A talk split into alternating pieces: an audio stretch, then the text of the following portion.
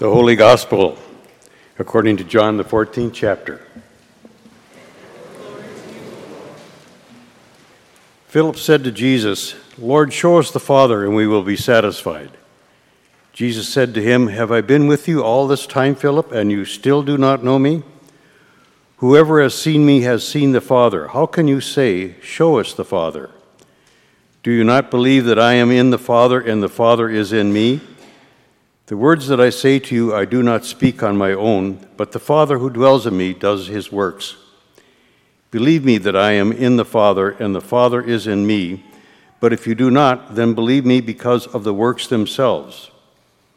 Very truly, I tell you, the one who believes in me will also do the works that I do, and in fact will do greater works than these. Because I am going to the Father, I will do whatever you ask in my name so that the Father may be glorified in the Son. If in my name you ask me for anything, I will do it. If you love me, you will keep my commandments, and I will ask the Father, and he will give you another advocate to be with you forever. This is the Spirit of truth, whom the world cannot receive, because it neither sees him nor knows him. You know him because he abides with you, and he will be in you. The Gospel of the Lord. My dear brothers and sisters, I bring you grace and peace from God our Father and from our Lord and Savior, Jesus Christ. Amen. I didn't mention this at my welcome, I don't think, but it is uh, Pentecost today. It's the festival of Pentecost, one of the major festivals of the church season. Um, here in our sanctuary, Pentecost is marked by the stained glass panel on the front wall here, furthest to the left, the blue background with the 12 flames of fire, which is part of what is described in that passage from Acts. Uh, Pentecost is also known among those who do readings during church as perhaps the most difficult reading of the entire church here. So, Linnea, where are you? Where'd you go? Is she not in? Oh, she's back here. Well done, Linnea. Nice job.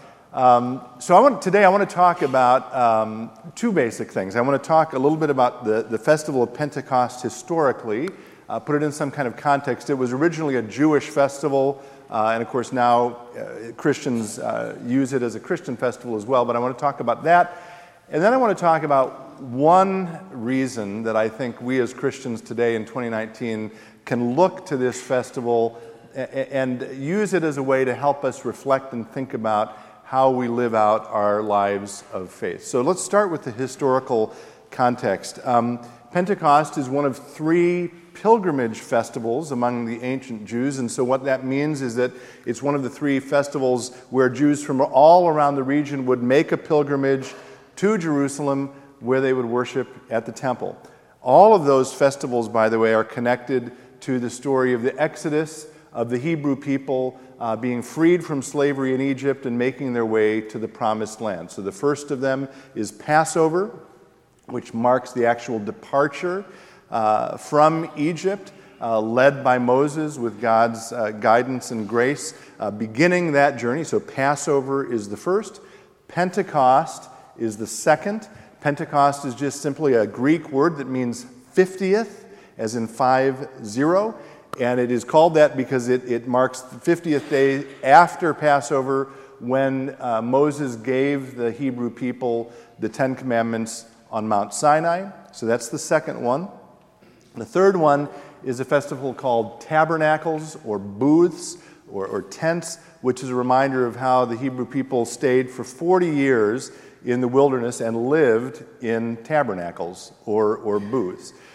So that's the context we find ourselves in today in this reading from Acts. We have uh, people celebrating this festival of Pentecost, which means Jews from around the region have come to Jerusalem they speak different languages, they have different cultures. Um, and in that place, uh, what does it say at the top of your bulletin um, on the cover? When the day of Pentecost had come, they were all together in one place. That's the pull quote at the very top of the bulletin. So that means the disciples, but it means a whole lot of other people, other Jewish people who'd made this pilgrimage to Jerusalem. And as we heard in Acts, the, the, the, sort of the miracle, the mystery of this day, 50 days now after Passover, and therefore 50 days after the first or after the event of Easter, the disciples are, are speaking, and all these people from a variety of, of cultures and, and regions and countries, which are really hard to read for us today, are understanding them, uh, understanding the disciples in their own language. And at that moment, Peter, uh, sort of the, the lead disciple, recognizes oh, something profoundly important is happening here. Uh, I need to say a word. I need to help people understand what's happening. I need to explain it in the context of the ministry, the life, the death, and the resurrection of Jesus. Now, very importantly, I want you to note this and mark it because I'll come back to it. I do not believe that Peter had been back at his house preparing a sermon. This is widely considered the first Christian sermon, by the way, that we read, that Linnea read in, in Acts. I don't think Peter was back at home preparing a sermon. I think instead, this event happens, and Peter again recognizes it, sees the opportunity, and feels a responsibility as a, a follower of Jesus to say a word. Uh, again, he doesn't have notes in his back pocket. He just starts talking about what has happened. Okay, so that's an important point.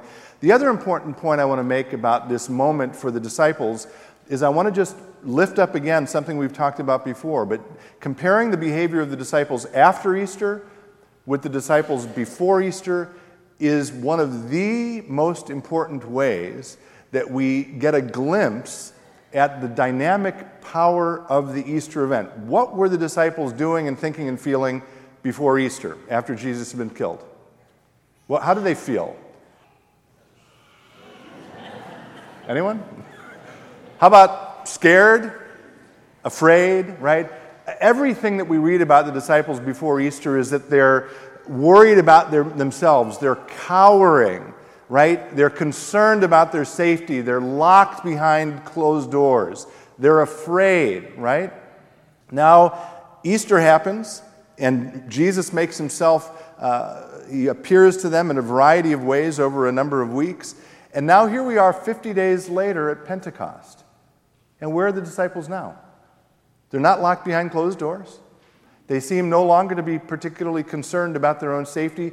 They're out in the streets, they're talking to people, and Peter is speaking very publicly about this person named Jesus. No longer worried about his own safety, no longer worried about whether he may be embarrassed by what he's going to say, no longer worried even if he might be injured or arrested or beaten or even killed.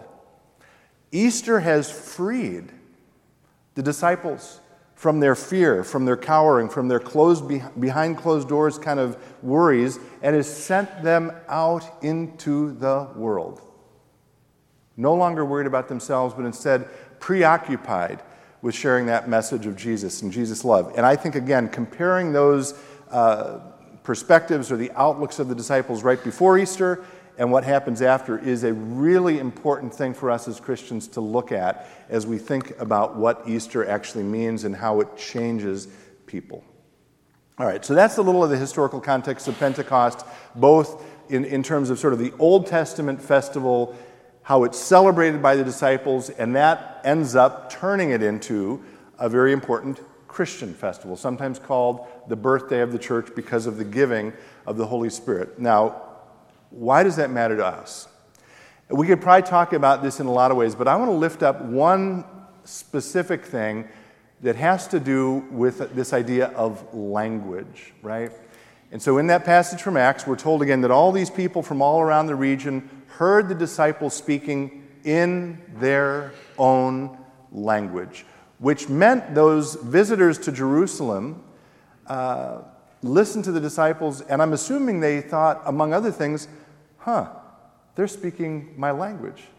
They must know something about where I come from. They must know something about my history. They must know something about my culture, which allowed them, the listeners, to lean in and trust what the disciples were saying. Now, I want to make a sort of similar point for us today as followers of Jesus, as Christians, and I want to talk here about language not in terms of English or French or Spanish or Greek or Russian or Portuguese or whatever. I'm assuming most of us primarily speak English. I want to talk instead about language in terms of that idea of trusted relationships. And I want you to think in your own lives about the people you know, associates, colleagues, neighbors, friends, um, family members, who you know deeply and intimately and well, who you have a shared relationship, a shared history with, where there's maybe even uh, you know, you've got language, but then you've got sort of depth of language, and maybe there's even sort of body language that both of you can almost read one another's minds, right? You know each other so well, you could say you have your own special language. You with me so far? Anyone? Yes. All right. Good. With those people, I want to suggest that we as Christians are called to be like Peter in a couple of ways. Peter, remember, I don't, I don't think he prepared his sermon. I think he observed what was happening. He was paying attention to what was happening, and he realized, I've got to say something about this.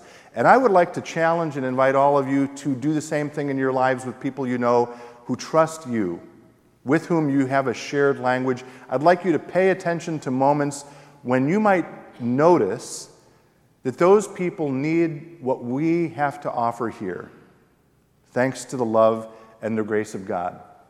I'm talking about things like community and healing and forgiveness and purpose and a sense of belonging. Those important to any of you?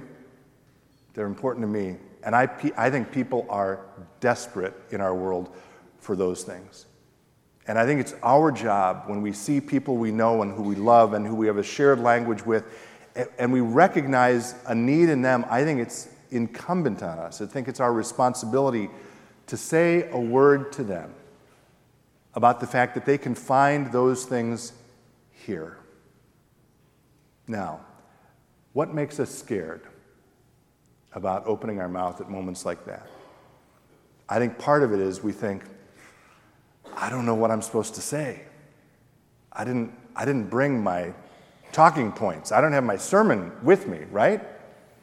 And again, I want to suggest today of all days, we should take a cue from Peter, who also, I don't believe, had notes, had a sermon, but spoke into that moment with the power of the Holy Spirit. And if we believe, as I do, that the Holy Spirit is alive and well today, then I also believe that when we look around ourselves, look at our lives, look at the people in our lives, and we take a risk and are vulnerable enough to face maybe embarrassment or ridicule or rejection by saying a word to those people about a God who loves them. If we are willing to step into that moment, I believe that that same Holy Spirit will give us the words to say. So let's pray for that now, shall we? Will you join me in a word of prayer? Good and gracious God, on this Pentecost, we give thanks for the giving of the Holy Spirit to the first disciples. We give thanks for their courage and the courage of Peter to speak into that moment about the grace and love of your Son, Jesus. I pray that here and now, in this place, you will open our eyes and our ears to opportunities for us to look around for people in our lives who are looking for all that you have to offer. Help us to see the need and help give us the courage to speak into it as well. And give us the words to say. And all this we pray in the holy name of Jesus. Amen.